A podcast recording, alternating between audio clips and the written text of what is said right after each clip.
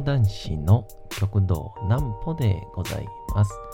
皆様、7月の9日も大変にお疲れ様でございました。お休みの準備をされる方、もう寝るよという方、そんな方々の寝るおともに寝落ちをしていただこうという講談師、極道南歩の南歩ちゃんのお休みラジオ。このラジオは毎週月曜日から金曜日の21時から音声アプリサウンドクラウド、Spotify、Amazon Music、Podcast にて配信をされております。そして皆様からのお便りもお待ちしております。お便りは極道南歩公式ホームページのおやすみラジオ特設ページから送ることができます。内容は何でも結構です。ねえねえ聞いてよなんぽちゃんから始まる皆様の日々の出来事や思っていることなどを送ってください。ご希望の方にはなんぽちゃんグッズをプレゼントいたしますので、住所、お名前お忘れなくと、えーいうことでございまして、えー僕があの、折々話しております、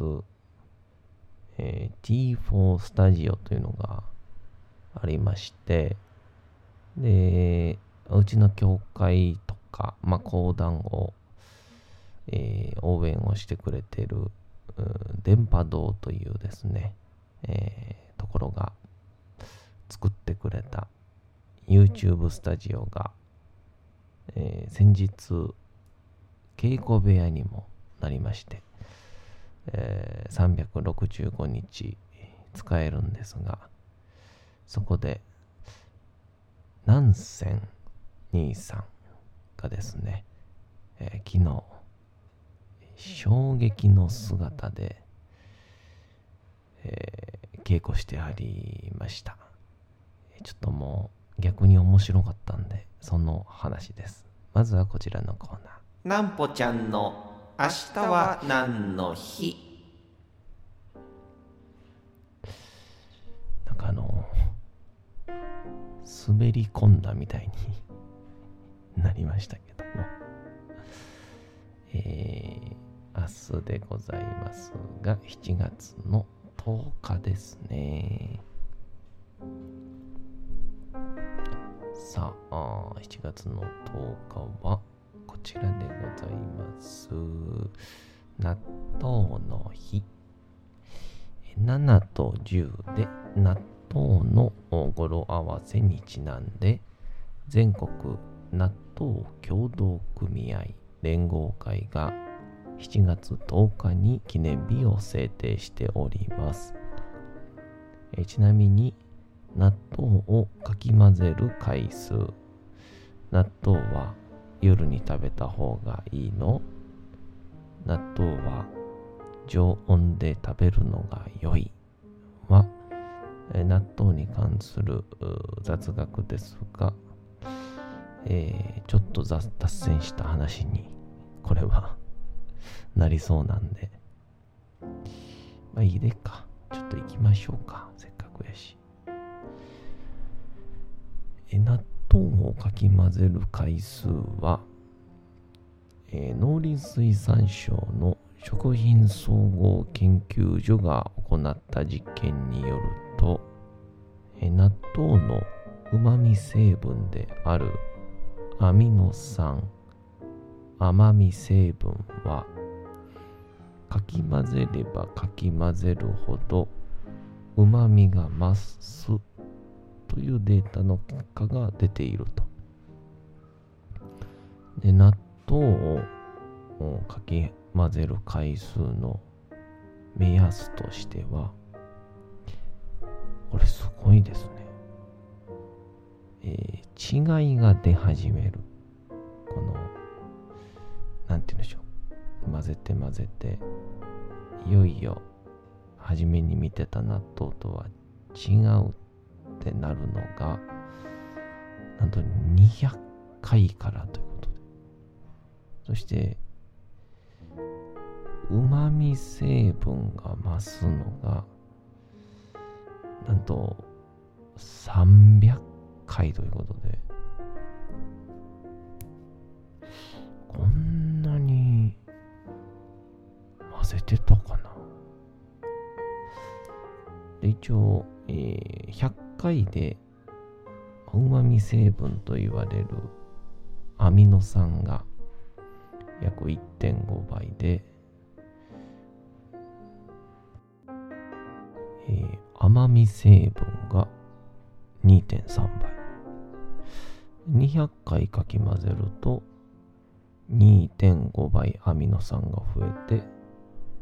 甘みが3.3倍。で300回かき混ぜると甘み成分が4倍になると。ここで出てきましたね。美食家として名を馳せた北王子魯山人も著書春夏秋冬料理王国の中で納豆を美味しく食するポイントはドロドロになるまで400回寝ることと記しておりますと。ちょっと今日この後、納豆ちょっと400回ちょっとやってみましょうか。はい。そして夜は納豆は、え、夜に食べた方がいい。納豆には納豆キナーゼという酵素が含まれており、納豆キナーゼは心筋梗塞、脳梗塞などの起因となる血栓を溶かす作用を持つ健康成分とされております。また個人差はあるものの納豆を食べてから約2時間後ぐらいから体内で働き始め約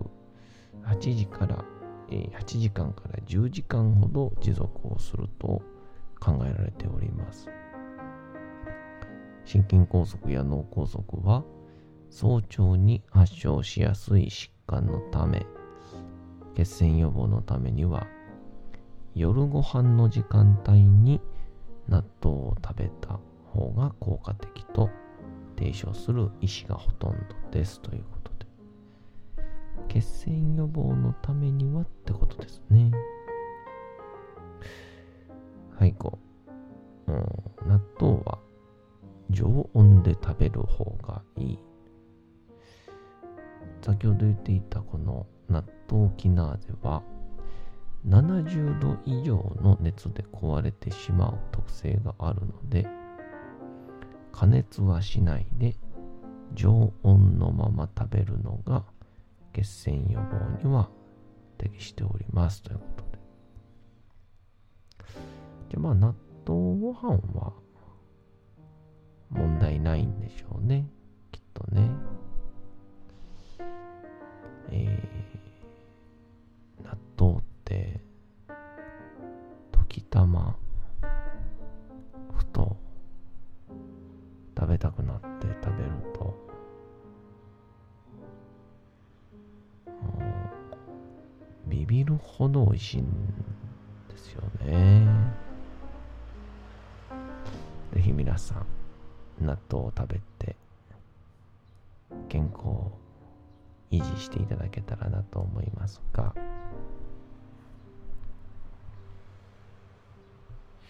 えー、僕があの昨日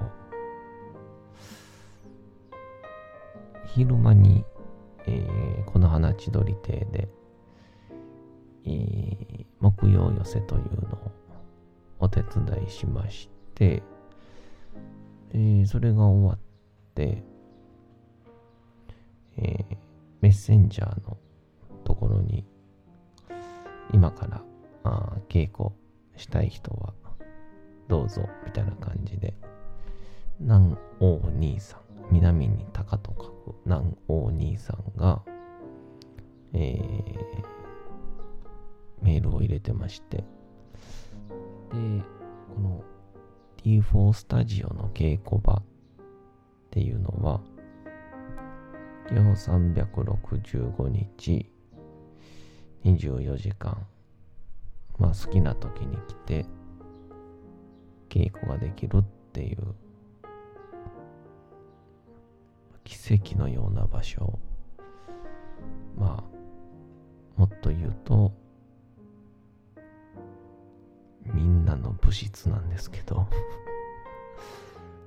えー、そのみんなの物質を昨日なお兄さんが、ま、4時ぐらいからいるよっていう話やったんで、でもまあちょっと僕は千鳥亭があったので、そのオンタイムには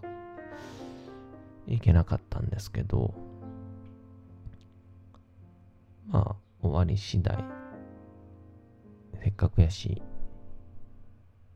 行こうかなみたいな感じで、向かいまして。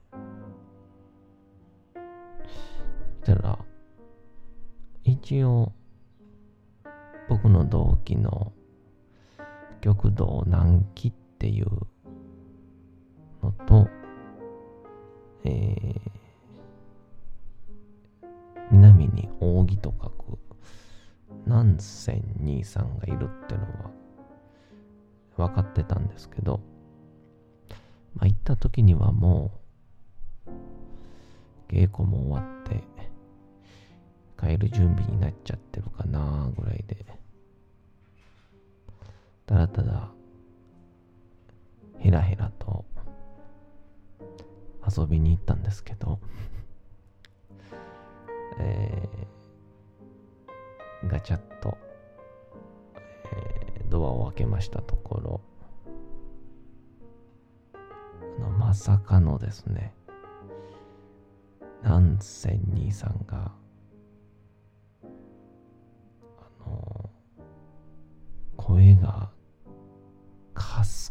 スになるまで、稽古を下をしてましてね。南お兄さんの指示のもとですけど、まあ、巨人の星なら、おそらく、手が血まみれになっている星ヒューマでしょうかね。まあ、ジャッキー・チェンで言ったら、まあ、あの、水剣の訓練で、体の限界までいってるジャッキー・チェンみたいなそのぐらいの雰囲気で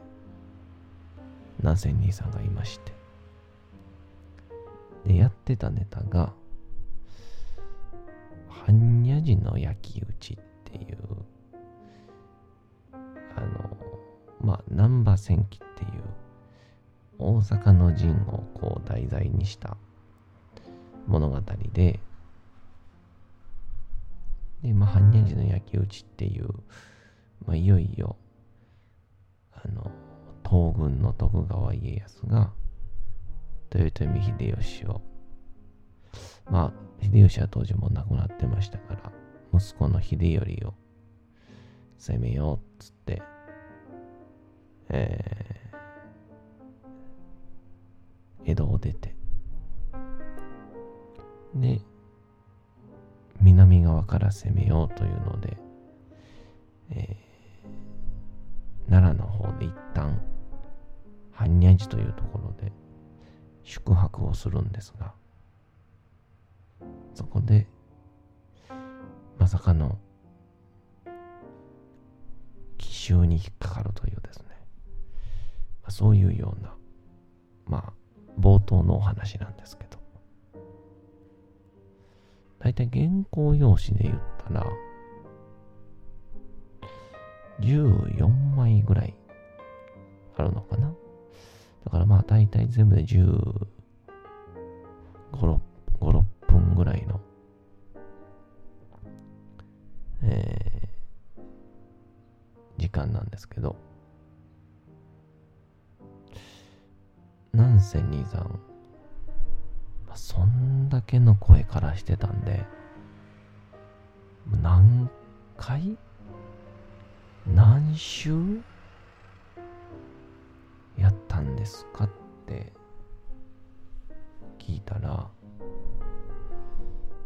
まさかの、1枚半っていう いや、でもこれね、あの、勘違いをしてほしくないのが、あの、南仙兄さんって、めちゃくちゃ声でかい人なんですよ。で、声がめちゃくちゃ通る人なんですよ。だから、おそらく一問の中で一番声の稽古をしなくていい人なんですよね。その人がですよ、約1時間半、16分のうち、冒頭1分の内容を声からすまでやるっていう。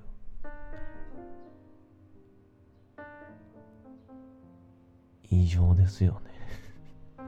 ね。で、これ何がさらにすごいかっていうと、なんせ兄さんはですね、なんと、役のサラリーマンなんですね。で、まあ、うちの師匠が二刀流の講談しようということで、サラリーマンをしながら、えー、講談師もやってるんですけど、その、サラリーマンとして、えー、お昼間約8時間働いて、で、その8時間働いた後に T4 スタジオに来て声を枯らすまで稽古をしているというですね。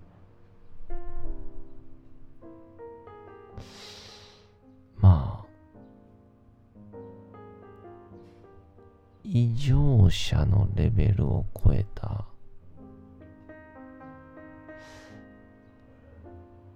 変態っていう。えー、どっちでしょうね。広大、講談変態師なのか、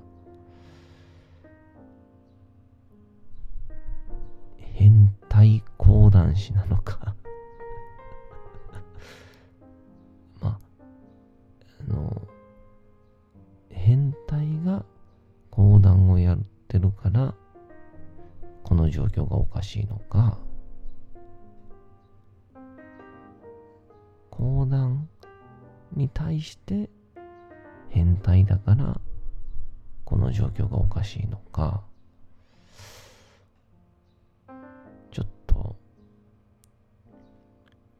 冷静に見る必要があるかなと、昨日。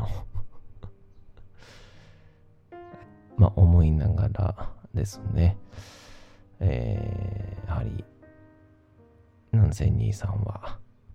僕たちの憧れるスーパーサラリーマンだと、そして、スーパー講談師だということが分かりましたんでね、えーぜひとも皆さん、南仙人さんにさらなるご注目をしていただけたらと思います。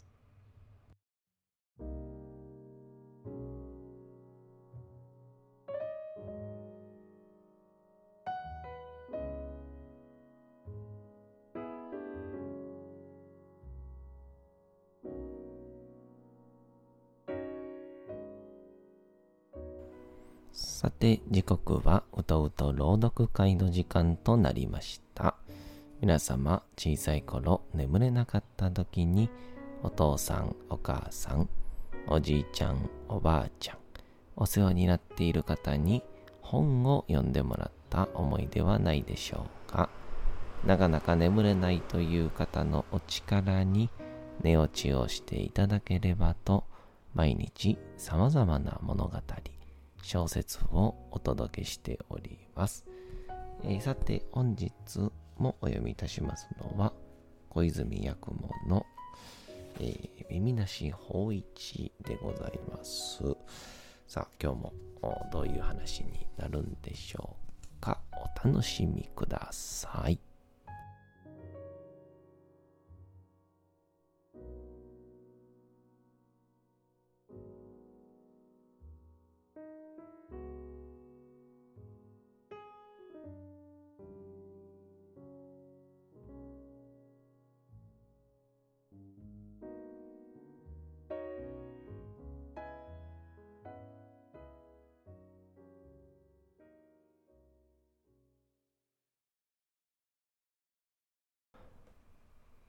耳なし法一。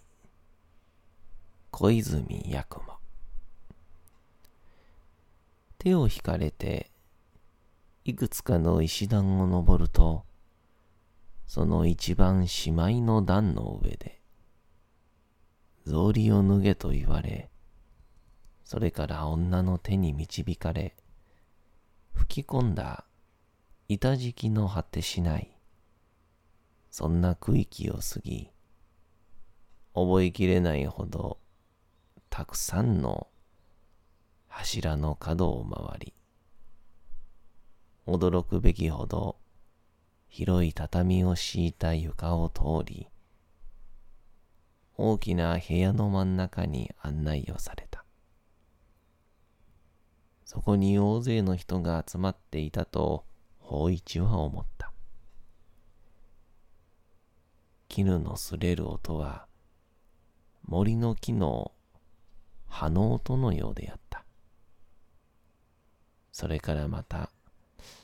なんだかガヤガヤ言っている大勢の声も聞こえた。低音で話している。そしてその言葉は、宮中の言葉であった。法一は、気楽にしているようにと言われ、座布団が自分のために備えられているのを知った。それでその上に座を取って、琵琶の調子を合わせると、女の声が、その女は、法一は老女すなわち女のする用向きを取り締まる女中頭だと判断をした。法一に向かってこう言いかけた。ただいま、琵琶に合わせて、平家の物語を語っていただきたいというご所望にございます。さて、それをすっかり語るのには、幾晩もかかる。それゆえ、大一は進んでこう尋ねた。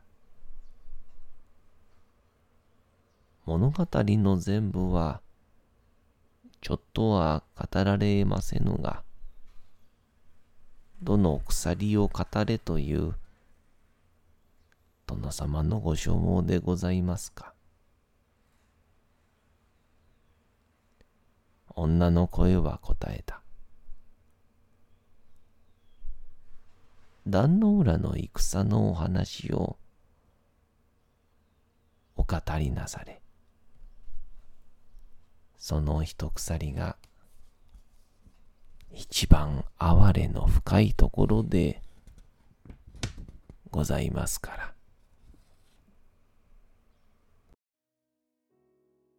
さて、本日もお送りしてきました、なんぽちゃんのおやすみラジオ。というわけでございまして、7月の9日も大変にお疲れ様でございました。明日も皆さん、街のどこかでともどもに頑張って夜にまたお会いをいたしましょう。なんぽちゃんのおやすみラジオでございました。それでは皆さん、おやすみなさい。すやすやすやーん。